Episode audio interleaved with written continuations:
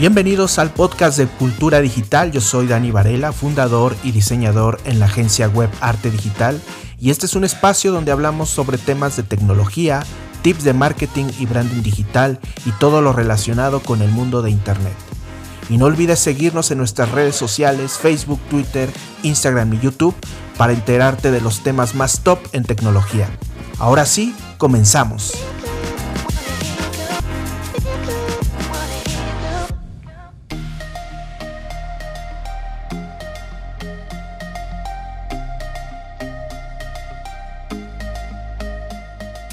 Hola, ¿qué tal? ¿Cómo estás? Espero que te encuentres muy bien y hoy estamos aquí con un nuevo episodio de Cultura Digital y vamos a hablar acerca de un tema muy muy interesante y muy muy importante que no podemos dejar a un lado y es acerca del robo de información personal.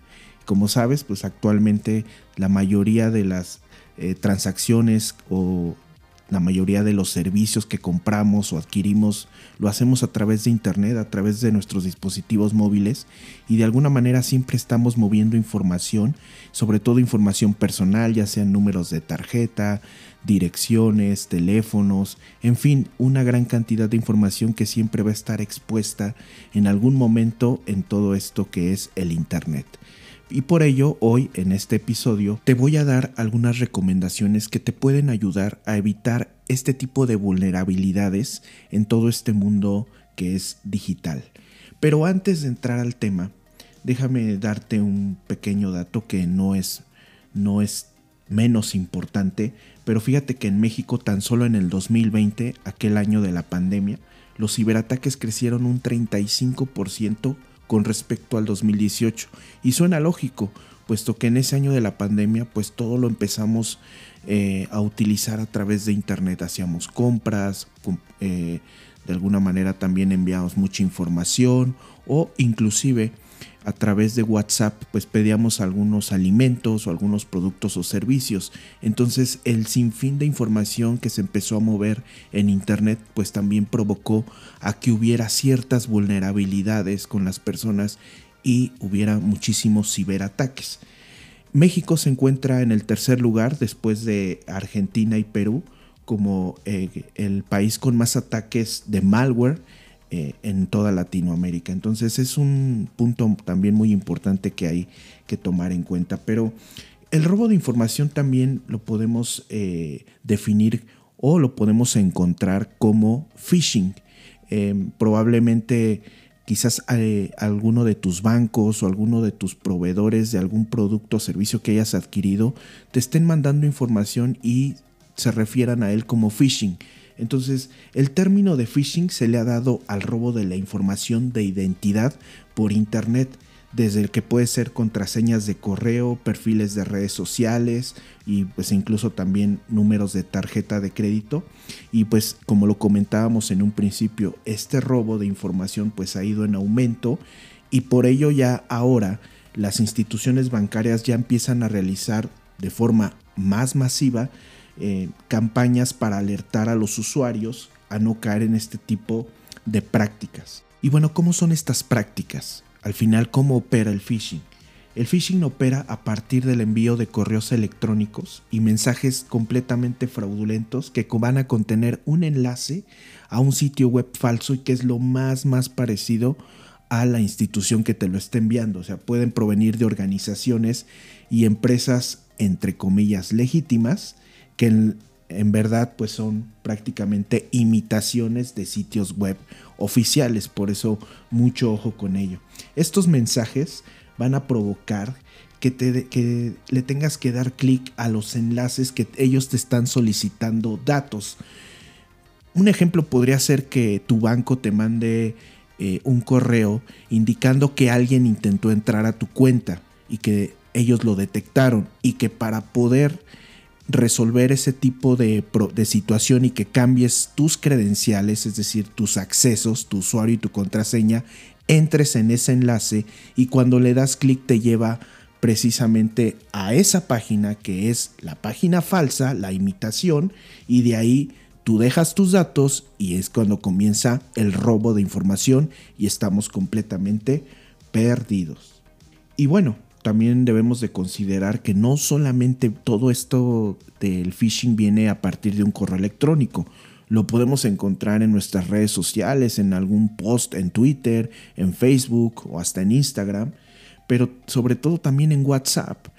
En algunas ocasiones tal vez te ha tocado recibir mensajes de números que desconoces ofreciéndote un cupón o indicándote que al dar clic en ese enlace eh, vas a obtener un precio especial o un premio y automáticamente te están llevando ese enlace al sitio fraudulento en donde te van a robar toda, toda tu información. Entonces, ahí está el término de phishing. Por eso muchísimas personas caen en este tipo de prácticas y por eso empieza el robo de información de manera masiva. Eh, podría considerarse que es como eh, ese término que también se le llama de eh, robo de, de, información a través de la ingeniería social. ¿no? ¿Qué es la ingeniería social? Pues sí, te sacan los datos de una manera muy muy sencilla, con preguntas muy obvias que tú puedes responder y no te estás dando cuenta que la respuesta, en la respuesta le estás dando la información que ellos quieren. Pero también hay que ser muy conscientes de qué información estamos compartiendo. Nunca, Normalmente en muchas ocasiones vemos alguna publicación y le damos compartir o se la enviamos a través de WhatsApp a toda una lista de contactos y ahí están todos dándole clic a ese enlace. Entonces debemos de revisar siempre, siempre qué tipo de información vamos a compartir. De verdad, yo creo que no te gustaría que esa información cayera en manos pues de algún ser querido o de algún amigo o de alguna persona muy cercana y que supieras que eh, a través de ese enlace pues tuvo un robo de tarjeta de crédito o algo todavía algo peor que fueron robo de fotos o de información completamente confidencial. Entonces, por ello hay que revisar qué tipo de información estamos compartiendo y no dar clic a cualquier tipo de enlace que de pronto nos aparezca, ya sea en un correo electrónico, en algún post de, alguna red social o en inclusive en nuestra aplicación de, de WhatsApp o de estos de mensajería, sino antes revisar bien, analizar bien qué es lo que nos está diciendo esos mensajes o hacia dónde nos van a llevar para precisamente evitar un poco el robo de información personal. Pero bueno, ¿Qué recomendaciones hay? ¿Qué podemos hacer para evitar el robo de información o el famoso phishing? Bueno, mira, actualmente los navegadores de Internet en la barra de dirección, la barra que está arriba, donde pones www.loquesea.com, muestran a todos los usuarios siempre un icono de un candado en color verde. Ese candadito indica que es el sitio es completamente seguro. Ahora, ¿Quiénes tienen este candado? Los bancos. Cuando tú entras a tu portal de, tu banca, vas a encontrar ese candado. Es un certificado que ya después en otro episodio también hablaremos de, de, ese tipo de certificados, pero este candado está en verde. Quiere decir que el sitio es seguro y que toda la información que se maneja a través de todo, de todo ese sitio se maneja de forma encriptada. Entonces, de alguna manera, esa información va a tener una seguridad de que no pueda ser tan vulnerable como en otras páginas. Este tipo de candado o de certificado, como se le conoce, también lo pueden tener las tiendas en línea. Entonces, cuando tú compres en una tienda en línea, pues revisar que, que exista este candadito eh, de, de sitio seguro es muy, muy importante.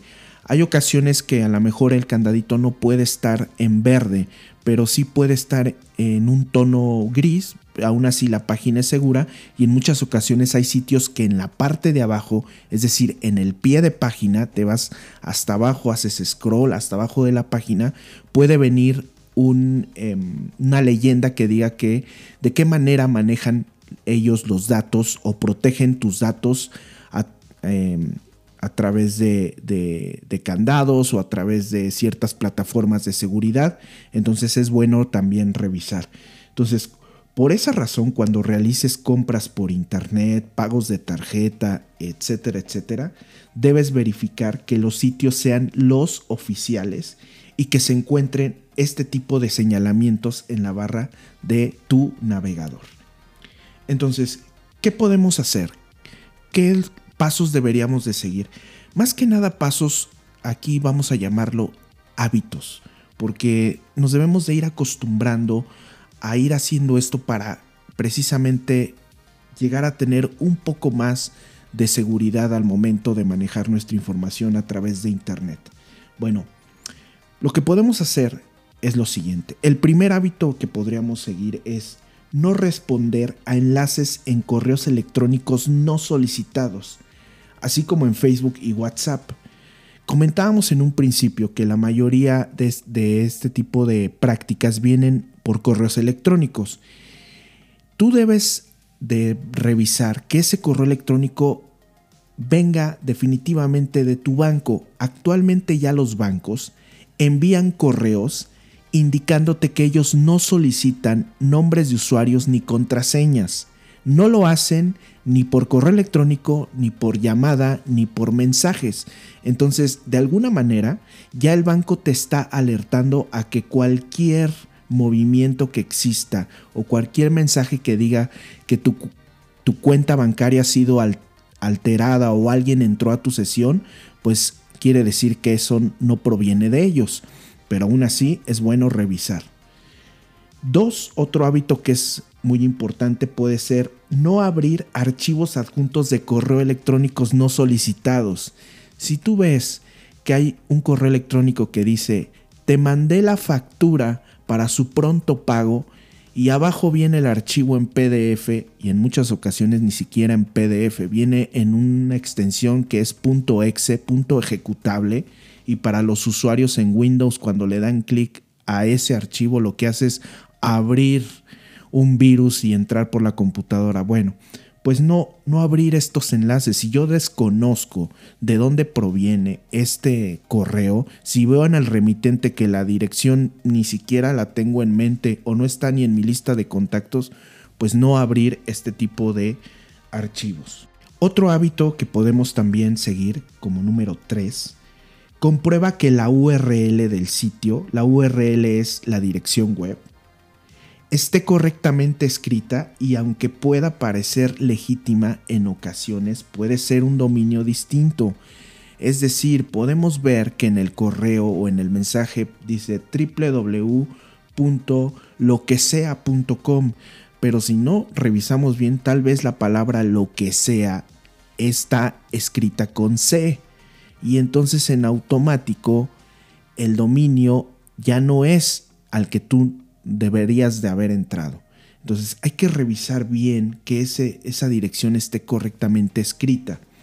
Y sobre todo aquí yo te aconsejaría que si vas a entrar a tu banco, siempre lo hagas tú capturando la dirección. Si vas a entrar a la tienda donde vas a comprar y vas a dejar datos personales, tú manualmente entres a tu navegador, captures la dirección y entres. No lo hagas desde un enlace porque precisamente esos enlaces son los que están eh, imitando a las páginas. Eso es lo que más, más eh, debes tomar en cuenta y esa puede ser, ese puede ser un hábito muy bueno.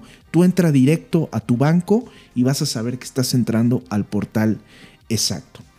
Otro hábito que puedes seguir es si vas a realizar alguna operación de pago o alguna compra en línea, pues verifica que la dirección esté escrita después del protocolo de seguridad. Hace un momento platicábamos acerca de este protocolo de seguridad, el candadito, ¿sí? y después del candadito viene HTTPS. Ese HTTPS, la S, quiere decir que ese sitio es completamente seguro. Verifica en tu banco. Cuando entres a tu portal de banco, vas a observar que dice HTTP dos puntos, HTTPS em, dos puntos, diagonal, diagonal y, el y la dirección web. Entonces, siempre revisa que ese sitio sea completamente seguro. Y otro, no menos em, importante por ser el último, pero ten actualizado tu navegador aplica parches de seguridad de los sistemas operativos en el que tú estés, sea en Windows, eh, sea en iOS, en el que te encuentres. Y también si tienes antivirus, constantemente actualízalos. Es una manera también de ayudarte y de tener una protección más. Pero no hay mejor protección que la que nosotros hagamos de nuestra información. Entonces, por ello, cuando a ti te envíen información eh, a través de un mensaje en WhatsApp que diga haz clic aquí y obtén el descuento, verifica quién te la está mandando. Y si ese enlace viene de algún conocido, pues bueno, habrá que también tener un poquito de, em, de ser precavido porque hablábamos hace un instante, puede ser que esta persona ya lo compartió a 5000 y pues obviamente esos 5000 puedan caer en este tipo de fraudes pero siempre, siempre hay que revisar qué información estamos compartiendo, de dónde proviene, revisar nuestros correos electrónicos, revisar nuestros mensajes. Y esto incluso podría aplicar también para esas llamadas que de pronto recibimos, donde también nos están ofreciendo cierto tipo de servicios, pues no caer en este tipo de prácticas. Son phishing, es decir, me estás pescando, me estás eh, has mordido el anzuelo y ahora sí me robo toda tu información. Mucho ojo con lo que compartimos, mucho ojo con lo que eh, tipo de información que tenemos en nuestra eh, computadora, en nuestro, en nuestro teléfono, en donde sea. Entonces es muy, muy importante. Entonces, ya por último, si crees que has sido víctima de phishing, cambia inmediatamente todas tus contraseñas y ponte en contacto con la empresa o la entidad federativa para informarles. Así de fácil. Si ya me robaste la información, no te voy a dar más acceso a, eh, a más información, entonces rápidamente cancela tus tarjetas de crédito o si te robaron tu equipo eh, de celular, pues en ese momento también eh, cancela la línea, es decir, toma, toma todas las precauciones y toma todas las consideraciones necesarias para que esta práctica no caiga de forma tan violenta en tu información. Y bueno, pues esto sería todo por este episodio. Espero que esta información te sea de mucha ayuda y si es así, compártela. Esta sí es información segura, información que cura y nos vemos en el siguiente episodio. Saludos.